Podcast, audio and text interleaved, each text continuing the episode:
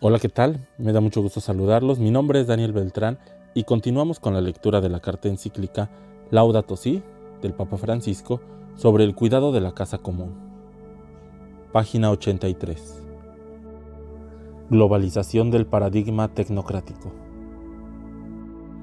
El problema fundamental es otro más profundo todavía, el modo como la humanidad de hecho ha asumido la tecnología y su desarrollo junto con un paradigma homogéneo y unidimensional. En él se destaca un concepto del sujeto que progresivamente en el proceso lógico-racional abarca y así posee el objeto que se halla afuera.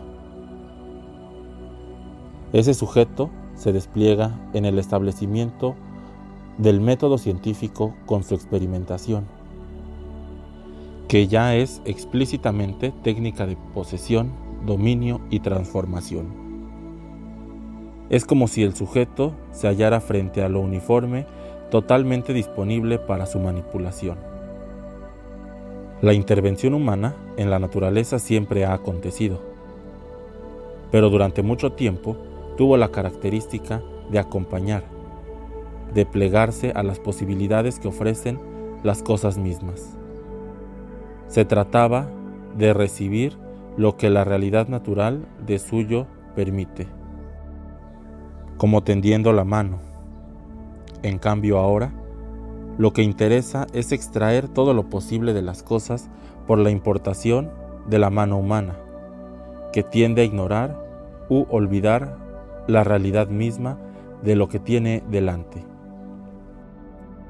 Por eso, el ser humano y las cosas han dejado de tenderse amigablemente la mano para pasar a estar enfrentados. De aquí se pasa fácilmente a la idea de un crecimiento infinito o limitado, que ha entusiasmado tanto a economistas, financistas y tecnológicos.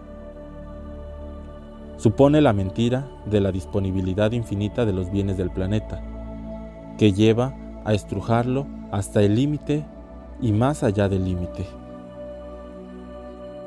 Es el presupuesto falso de que existe una cantidad ilimitada de energía y de recursos utilizables, que su regeneración inmediata es posible y que los efectos negativos de las manipulaciones de la naturaleza pueden ser fácilmente absorbidos. Podemos decir entonces que en el origen de muchas dificultades del mundo actual está ante todo la tendencia, no siempre consciente, a constituir la metodología y los objetivos de la tecnociencia en un paradigma de comprensión que condiciona la vida de las personas y el funcionamiento de la sociedad. Los efectos de la aplicación de este molde a toda la realidad humana y social se constan en la degradación del ambiente, pero este es solamente un signo del reduccionismo que afecta a la vida humana y a la sociedad en todas sus dimensiones. Hay que reconocer que los objetos producto de la técnica no son neutros, porque crean un entramado que termina condicionando los estilos de vida y orientan las posibilidades sociales en la línea de los intereses de determinados grupos de poder.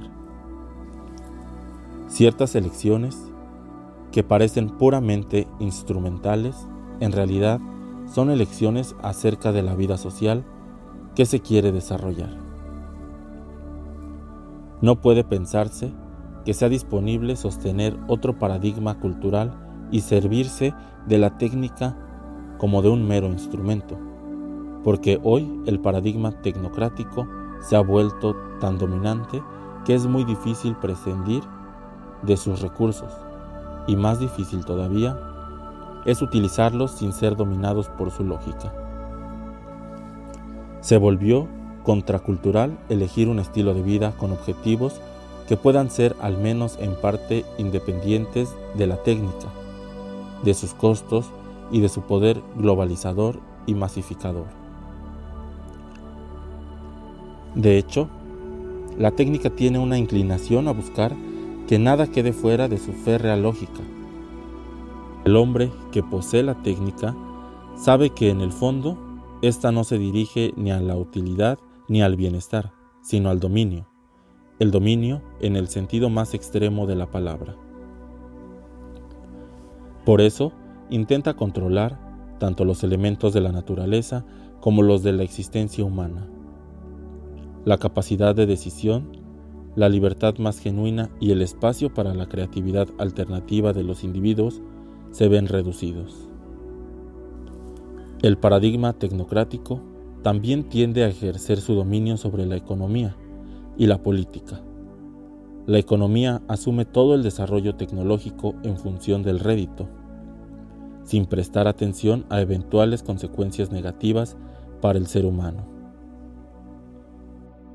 Las finanzas ahogan a la economía real. No se aprendieron las lecciones de la crisis financiera mundial y con mucha lentitud se aprenden las lecciones del deterioro ambiental. En algunos círculos se sostiene que la economía actual y la tecnología resolverán todos los problemas ambientales, del mismo modo que se afirma, con lenguajes no académicos, que los problemas del hambre y la miseria en el mundo simplemente se resolverán con el crecimiento del mercado. No es una cuestión de teorías económicas que quizás nadie se atreve hoy a defender, sino de su instalación en el desarrollo fáctico de la economía. Quienes no lo afirman con palabras lo sostienen con los hechos, cuando no parece preocuparles una justa dimensión de la producción, una mejor distribución de la riqueza, un cuidado responsable del ambiente o los derechos de las generaciones futuras. Con sus comportamientos expresan que el objetivo de maximizar los beneficios es suficiente. Pero el mercado por sí mismo no garantiza el desarrollo humano integral y la inclusión social. Mientras tanto, tenemos un superdesarrollo derrochador y consumista, que contrasta de modo inaceptable con situaciones persistentes de miseria deshumanizadora y no se elaboran con suficiente celeridad instituciones económicas y cauces sociales que permitan a los más pobres acceder de manera regular a los recursos básicos. No se termina de advertir cuáles son las raíces más profundas de los actuales desajustes, que tienen que ver con la orientación, los fines, el sentido y el contexto social del crecimiento tecnológico y económico. La especialización propia de la tecnología implica una gran dificultad para mirar el conjunto. La fragmentación de los saberes cumple su función a la hora de lograr aplicaciones concretas, pero suele llevar a perder el sentido de la totalidad, de las relaciones que existen entre las cosas, del horizonte amplio que se vuelve irrelevante. Esto mismo impide encontrar caminos adecuados para resolver los problemas más complejos del mundo actual, sobre todo del ambiente y de los pobres, que no se pueden abordar desde solo una mirada o desde solo un tipo de intereses. Una ciencia que pretenda ofrecer soluciones a los grandes asuntos necesariamente debería sumar todo lo que ha generado el conocimiento en las demás áreas del saber incluyendo la filosofía y la ética social. Pero este es un hábito difícil de desarrollar hoy. Por eso, tampoco pueden reconocerse verdaderos horizontes éticos de referencia. La vida pasa a ser un abandonarse a las circunstancias condicionales por la técnica, entendida como el principal recurso para interpretar la existencia. En la realidad concreta que nos interpela aparecen diversos síntomas que muestran el error, como la degradación del ambiente, la angustia, la pérdida del sentido de la vida y la convivencia. Así se muestra una vez más que la realidad es superior a la idea. La cultura ecológica no se puede reducir a una serie de respuestas urgentes y parciales a los problemas que van apareciendo en torno a la degradación del ambiente, el agotamiento de las reservas naturales y la contaminación. Debería ser una mirada distinta, un pensamiento, una política, un programa educativo, un estilo de vida y una espiritualidad que conformen una resistencia ante el avance del paradigma tecnocrático.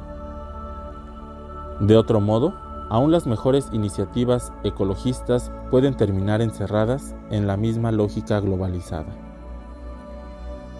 Buscar solo un remedio técnico a cada problema ambiental que surja es aislar cosas que en la realidad están entrelazadas y esconder los verdaderos y más profundos problemas del sistema mundial.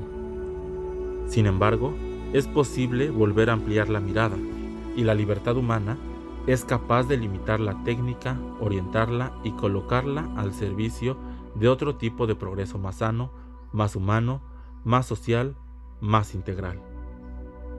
La liberación del paradigma tecnocrático reinante se produce de hecho en algunas ocasiones, por ejemplo, cuando comunidades de pequeños productores optan por sistemas de producción menos contaminantes y sosteniendo un modelo de vida de gozo y conveniencia no consumista. O cuando la técnica se orienta prioritariamente a resolver los problemas concretos de los demás, con la pasión de ayudar a otros a vivir con más dignidad y menos sufrimiento.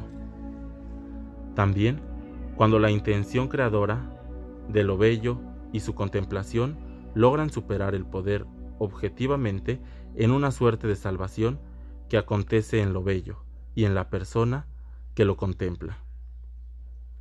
La auténtica humanidad, que invita a una nueva síntesis, parece habitar en medio de la civilización tecnológica, casi imperceptiblemente, como la niebla que se filtra bajo la puerta cerrada.